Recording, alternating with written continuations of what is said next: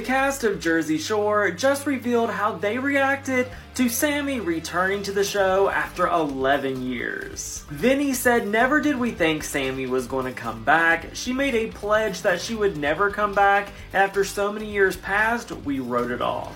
JWoww said, "At first I was thinking, is this AI? A Sammy impersonator? I think my jaw fell off." She said, "We really all thought that chapter and that whole book was closed. We never thought in a million years she would come back, and we respected her boundaries." Mike said, "When she first walked in, I was like, wow, we definitely have a situation."